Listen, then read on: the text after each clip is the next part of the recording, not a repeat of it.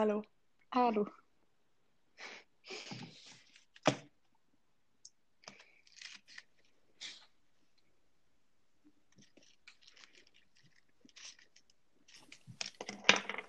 OK. On est là les quatre? Mhm. Ouais. Ouais. OK. Donc, en direct du studio maison du Collège 1 à Montréal, c'est le Combat des livres 2021. Sur le plateau vont s'affronter quatre participants, comprenant moi-même, Alexa Christina Alexandre, Anaïs Méran. Comment allez-vous, Anaïs?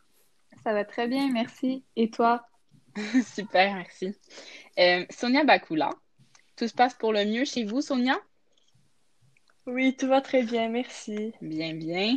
Et Amanda Yadeluka. J'espère que vous êtes assise confortablement, mademoiselle Yadeluka. Oui, merci. Parfait. Les livres qui s'affronteront aujourd'hui sont euh, Le parfum de Patrick Soskin, présenté par moi et par Sonia, et La petite fille qui aimait trop les allumettes, qui va, être présentée par Anaïs et Amanda. Donc, si ça ne vous dérange pas, je vais commencer par une brève description du parfum. Euh, c'est un roman qui a été écrit par l'écrivain euh, Patrick Soskin. Il est allemand.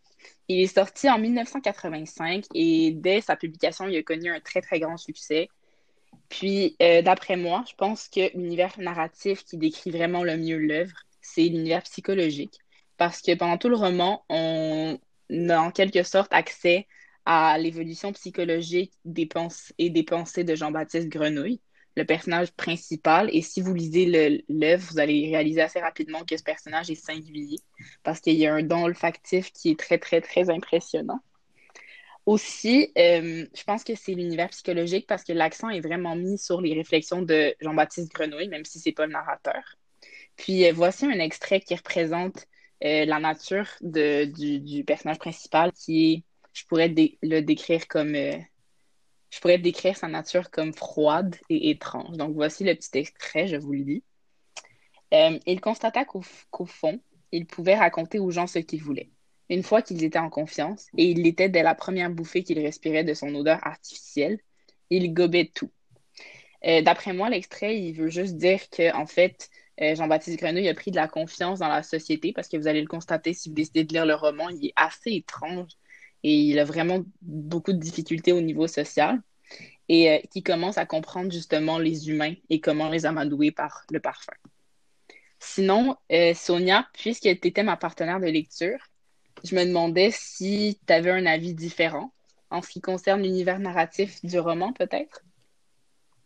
Oui, donc moi, j'ai trouvé que l'univers narratif dominant est plutôt l'univers historique, parce que le roman, l'histoire se passe au 18e siècle et on parle aussi du roi Louis XV. Donc, clairement, ça fait très longtemps que l'histoire euh, se déroule. Ben, la, période de temps est très lointaine. Et euh, c'est ça qui caractérise, ça qui caractérise un univers historique. Donc, ça doit être très euh, lointain. Aussi, pour faire un commentaire analytique sur l'objet livre, euh, c'est que la structure du roman est particulière. En fond, le roman est séparé en quatre parties et chaque partie a plusieurs euh, chapitres, bien sûr. Et l'évolution de ces parties démontre l'évolution de l'histoire du personnage principal et euh, de sa quête. Voilà. OK, on va pouvoir passer, j'imagine, la parole à celles qui vont présenter l'autre roman, donc Anaïs et Amanda. Oui, donc moi, je peux y aller. Euh, le roman que Anaïs et moi allons vous présenter, c'est La petite fille qui aimait trop les allumettes. Donc, c'est un roman qui a été publié pour la première fois en 1998. Donc, c'est quand même assez récent. Euh, c'est un roman qui est quand même court. Le roman est séparé en deux parties. Par contre, il faut pas euh, penser que parce que c'est court, il n'y a pas beaucoup d'intrigue parce que c'est totalement le contraire. Pour ce qui en est de l'univers narratif dominant, c'est euh, psychologique. Euh, au fil de l'intrigue, on constate l'évolution psychologique des personnages, particulièrement lui, euh, du personnage principal, donc Alice. Alice sait prendre la non-violence et elle est également féministe. Cette valeur lui tient tellement à cœur que c'est le message qu'elle veut envoyer à sa fille en dévoilant ses intentions à la fin du roman. Donc, je vais vous lire un petit extrait qui démontre vraiment la psychologie dans le roman. ça va comme ceci. Elle grandira sans orion aucun, comme les fleurs qui n'ont pas besoin qu'on les maltraite pour pousser toutes les, pour pousser toute couleur dehors. Donc, ça, c'en est un peu sur notre roman. Je ne sais pas si Anaïs, tu voulais continuer à élaborer un petit peu. Oui, merci Amanda. Euh, comme tu l'as très bien expliqué, l'univers dominant de notre roman, c'est euh, l'univers psychologique, mais j'aimerais tout de même apporter un deuxième univers qui est euh, le roman d'apprentissage. Donc, je vais vous lire une citation et ensuite je vais vous justifier pourquoi nous avons caractérisé le roman d'un univers d'apprentissage. D'ici là, je tiendrai le coup en scribouillant ma main dans celle de la patience. Donc, tout au long du roman, on peut voir Alice qui réussit à surmonter des épreuves, ce qui en apprend davantage au lecteur. Ensuite, euh, l'auteur du roman, c'est Gaétan Soucy, et il a également fait plusieurs œuvres, euh, il a également réalisé plusieurs œuvres euh, tenant compte du, du corps mutilé, un sujet qui est très peu abordé dans des œuvres littéraires courantes. Euh, en comparaison avec Le Parfum, euh, votre roman, euh, très peu de repères historiques sont cités.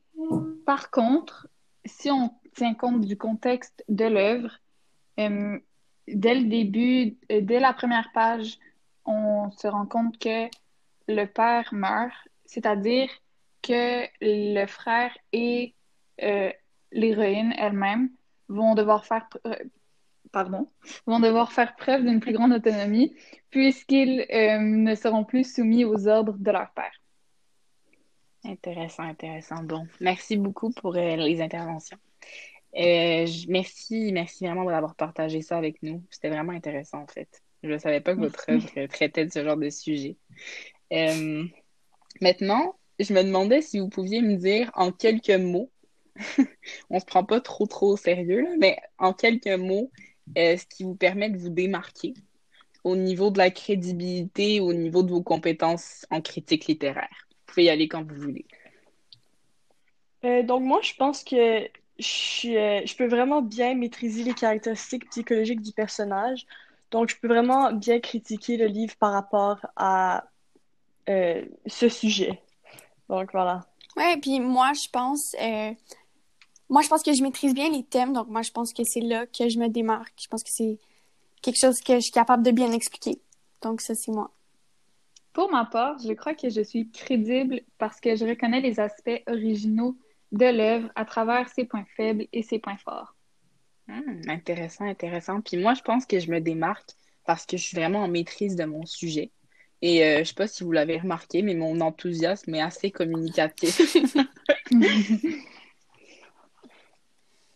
C'est ça. Oui, donc c'est très intéressant. Donc, je pense que maintenant nous pouvons parler des personnages plus en profondeur. Donc, je vais commencer avec mon roman Le Parfum. Donc, comme je dis plus tôt, le, euh, je vais, en fait, je vais commencer avec l'organisation des personnages. Donc, comme je dis plus tôt, le roman est séparé en quatre parties. Et les parties représentent un peu la répartition des personnages. Donc, par exemple, la majorité des personnages de la première partie ne vont pas se retrouver dans la deuxième, la troisième et la quatrième. Euh, bien sûr, le personnage principal et d'autres personnages importants restent pas mal tout le long du roman. Mais euh, voilà pour l'organisation. Et pour parler plus en profondeur du personnage principal, euh, qui s'appelle Jean-Baptiste Grenouille, mais tout le monde l'appelle Grenouille. Dans le fond, c'est une personne très particulière et différente des autres, euh, très différente des autres en fait. Et euh, c'est un personnage hors du commun qui peut même, on peut même l'appeler bizarre parce que c'est aussi un meurtrier. Et je pense vraiment que ça vaut la peine de lire le livre pour apprendre plus sur ses caractéristiques psychologiques et pour en, pour en apprendre plus sur lui.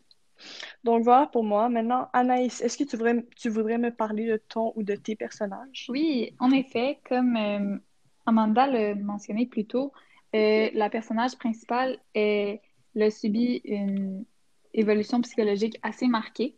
Donc, vers la fin du roman, elle, se, elle finit par se rendre compte que les violences psychologiques ainsi que physiques dont elle a été victime étaient inacceptables. Et c'est en effet la raison pour laquelle elle promet de protéger sa fille et de lui éviter ou plutôt épargner les violences dont elle a été euh, victime. Ensuite, il y a le frère. C'est le second personnage principal, si on peut le dire comme ça. euh, il est dans une très grande détresse psychologique et il démontre également la complexité des relations familiales. Et je vais en reparler tantôt. Ensuite, il y a l'inspecteur des mines. Euh, on peut le considérer comme un adjuvant malgré les gestes irréprochables euh, qu'il a commis envers Alice, euh, la personnage principale. Elle a tout de même confiance en lui.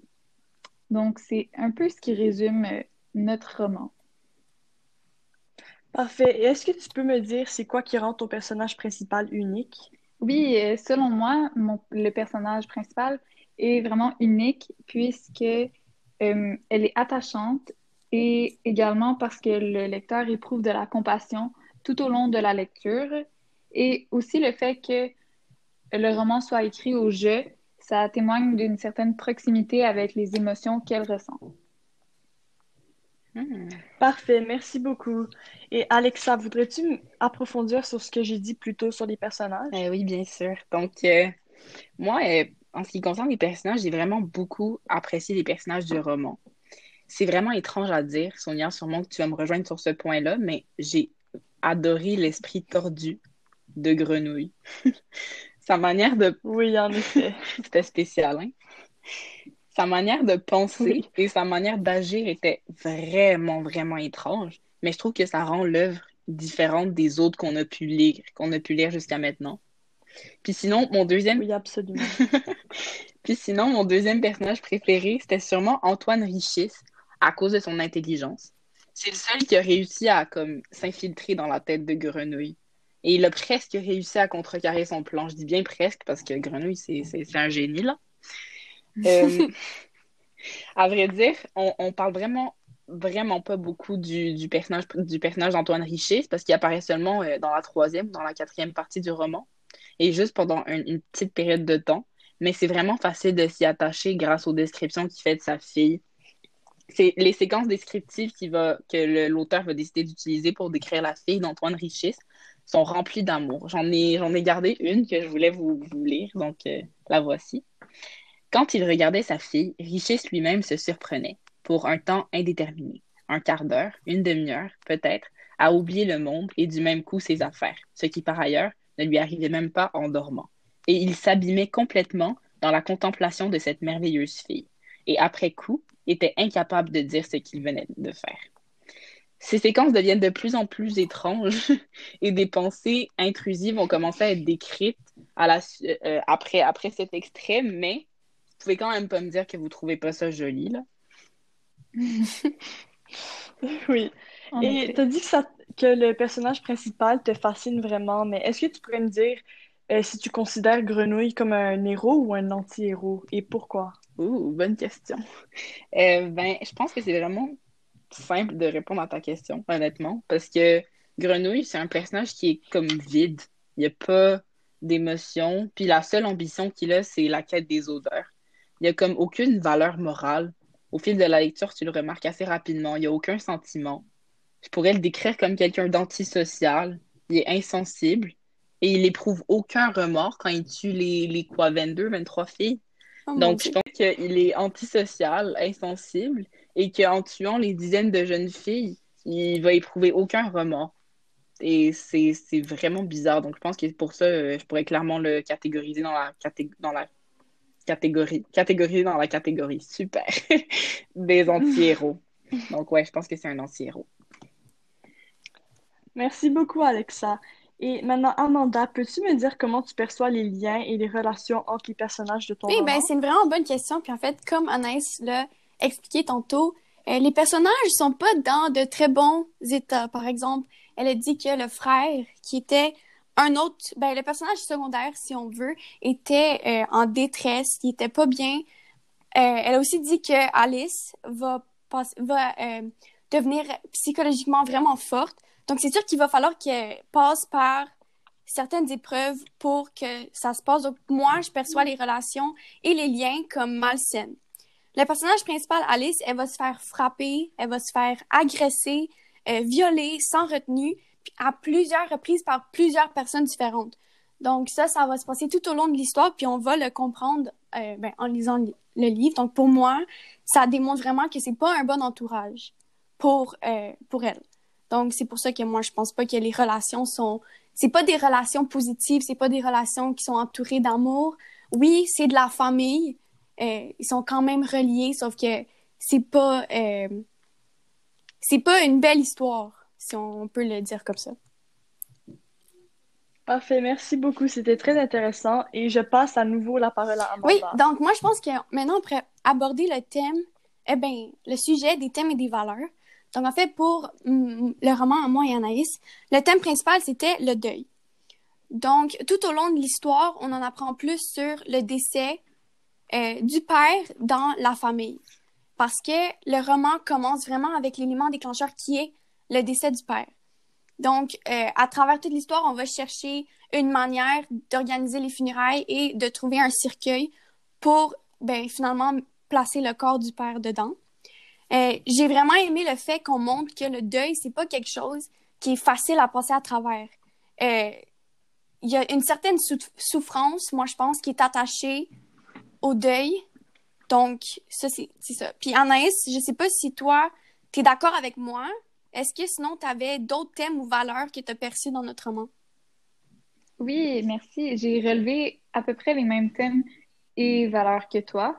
Euh, cependant, j'en ai euh, peut-être quelques-uns à ajouter. Donc, je vais commencer par les relations familiales. Euh, en effet, à la fin du roman, Alice, elle affirme nommer sa future fille, dont elle est en train d'accoucher, par le prénom Ariane, c'est-à-dire le même prénom que sa sœur jumelle. Donc, voici une petite citation pour vous, le, vous le résumer. Car selon les dictons de mon père, c'est à quatre ans qu'on aime trop les allumettes, et je l'appellerai Ariane en mémoire du châtiment. Vous l'aurez compris que le châtiment, c'était sa sœur jumelle. Ensuite, pour euh, un autre thème, ce serait la solitude, puisqu'elle se réfugie dans le hangar avec des dictionnaires de chevalerie, et qu'elle n'est jamais allée au village auparavant, avant d'y aller pour se procurer un cercueil. Ensuite, comme tu l'as mentionné, et comme je l'ai mentionné aussi plus tôt, euh, il y a la souffrance, c'est-à-dire le corps mutilé de la jumelle et du père. Euh, pour finir avec les valeurs, il y a le féminisme ainsi que la non-violence. Donc, elle est méfiante des hommes et elle a comme valeur de ne pas tuer les animaux sans raison. Et donc, elle veut devenir végétarienne en respect envers les, les animaux. Oui, c'est vraiment intéressant. En fait, je suis vraiment d'accord avec toi. Euh, Alexa, mm-hmm. Pour ce qui en est de votre œuvre, est-ce qu'il y avait un symbole ou un objet qui avait un lien avec un des thèmes ou des valeurs dans votre roman? Euh, oui, oui, oui, oui. Euh, je sais pas si si on peut considérer ça comme un symbole ou un objet, mais en tout cas, je vais dire que ce sont des éléments. Mais euh, si je devais choisir, ce serait définitivement les vêtements à grenouille. Parce que, en fait, quand il va décider de s'éloigner des humains pendant sept ans, il va s'isoler, en fait, dans une, dans une grotte, dans une, dans un genre d'espace où il y a personne une parcelle de terre extrêmement éloignée des humains, ben, il va découvrir que ses vêtements, ben, que lui n'a pas d'odeur. Et euh, je pense que ça peut être lié à la quête identitaire parce que euh, l'odeur à grenouille, c'est un élément extrêmement important de son identité puisqu'il a pas. Il est qu'un peu vide. la seule chose qui peut vraiment être liée à son identité, c'est son odeur et il n'y en a pas. Fait voilà. Merci, c'est vraiment intéressant. Et Sonia, finalement, pour toi, lors de la rédaction de ta question longue, euh, est-ce c'est quoi le thème principal qui t'a le plus inspiré? Euh, ben moi, le thème principal qui m'a le plus inspiré, c'est le thème du pouvoir, parce que euh, donc la question longue, la question, c'est elle portait sur l'évolution des thèmes et le pouvoir, on voit vraiment la progression de ces thèmes-là. Donc Grenouille a toujours eu un très fort sens de l'odorat. comme le dit cette citation, il sentait uniquement l'odeur du bois qui montait autour de lui. Il buvait cette odeur, il s'y noyait, s'en imprégnait par tous ses pores et jusqu'au plus profond devenait bois lui-même. Et dans cette citation-là, il était très très jeune et à son âge, il voulait pas nécessairement avoir le pouvoir sur les odeurs, il voulait pas nécessairement les contrôler. Mais plus il grandit et plus il emmagasine des odeurs, ben, le plus il apprend à les dissecter et les manipuler.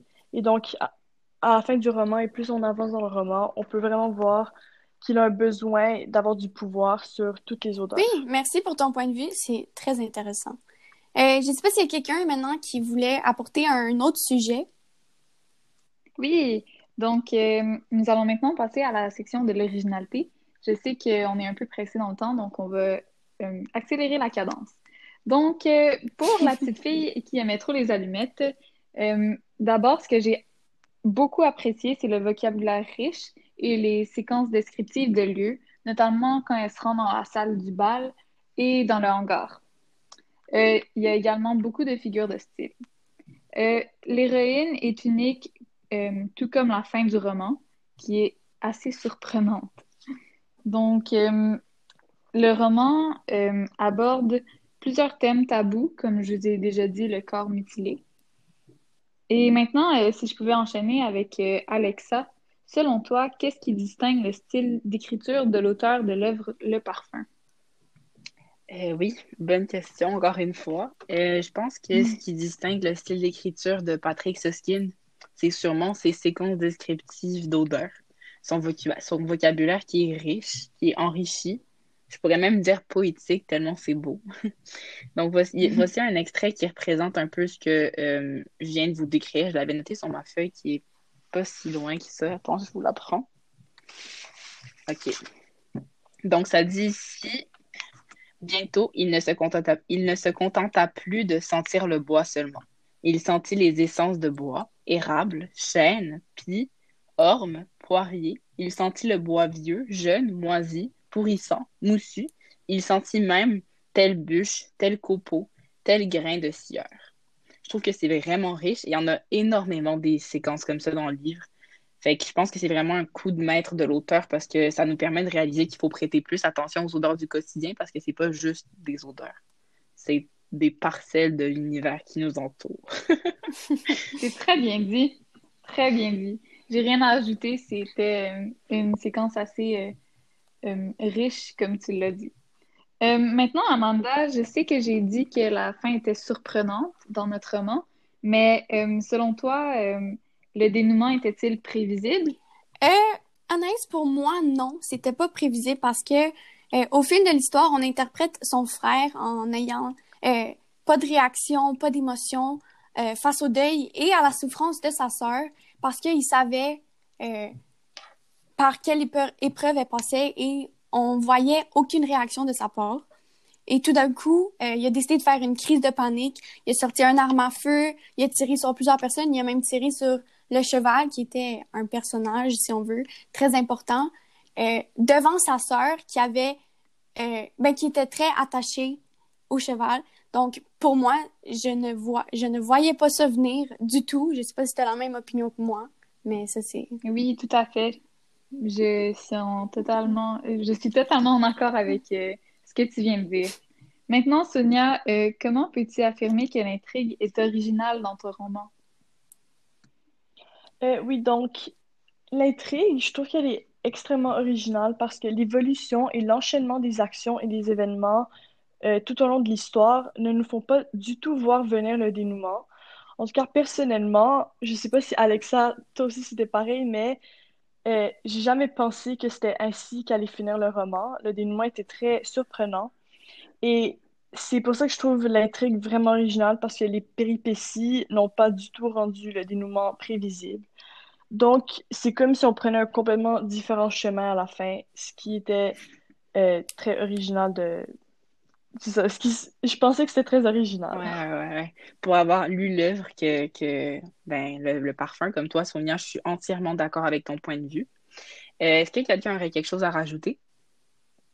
Oui, euh, avant de conclure, je voulais aborder les, les adaptations cinématographiques ainsi que théâtrales.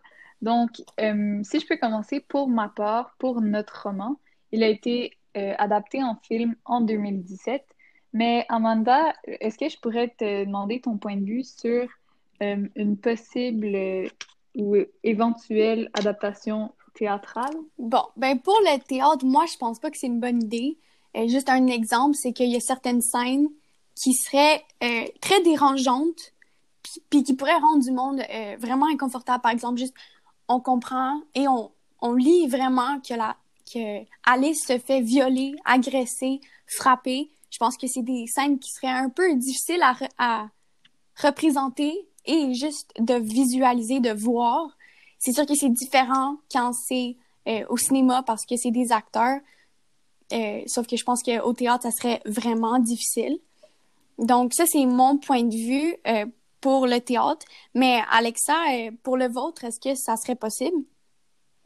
Oui, ben, je vais laisser Sonia peut-être parler de l'adaptation théâtrale. Moi, je, je me suis plus comme attardée sur les adaptations cinématographiques. Ah, parfait. Donc, euh, ça te dérange pas trop, là. C'est bon. Mais euh, oui, il y a eu une adaptation cinématographique du Parfum en 2006. Puis moi, je pense que c'était un choix vraiment ingénieux. Genre, c'était vraiment intelligent. Ça a comme permis de rendre les éléments du roman vraiment plus proches de l'imaginaire, si je peux le dire comme ça. En plus, comme on dit, une image vaut mille mots. Donc, euh, d'après moi, ça, c'était vraiment enrichissant parce qu'on avait réellement pu voir les décors, les paysages, les personnages et tout le reste des éléments décrits. Donc, voilà mon avis. Sonia, est-ce que tu penses qu'on aurait pu adapter cette œuvre au théâtre?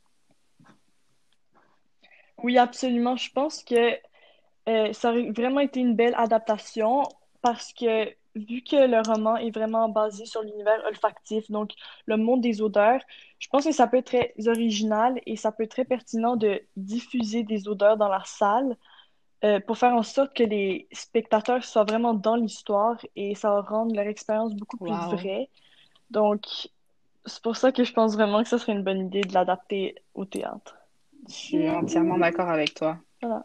Entièrement d'accord avec toi. Ça aurait été euh, spectaculaire, comme on dit. Euh, bon, il nous reste plus, il ne nous reste plus que quelques minutes avant de clore notre discussion. Aimeriez-vous ajouter un argument euh, pour convaincre que votre roman est plus intéressant ou plus spécial que le nôtre, ou et vice-versa? Oui.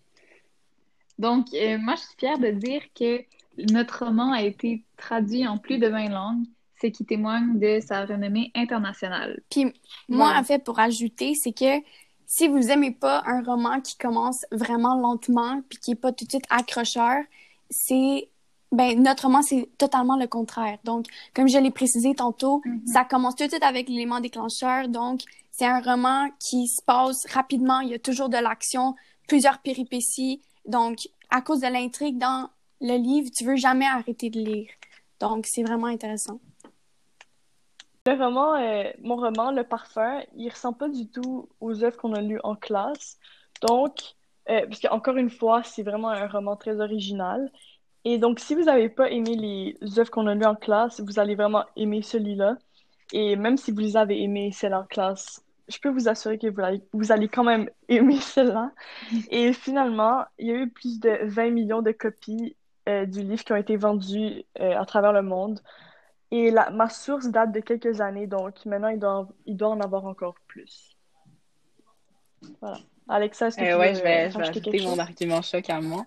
Donc, Anaïs, je tenais tout simplement à dire que oui, ton roman a été traduit en plus de 20 langues, mais le mien a été traduit en 48 langues, OK?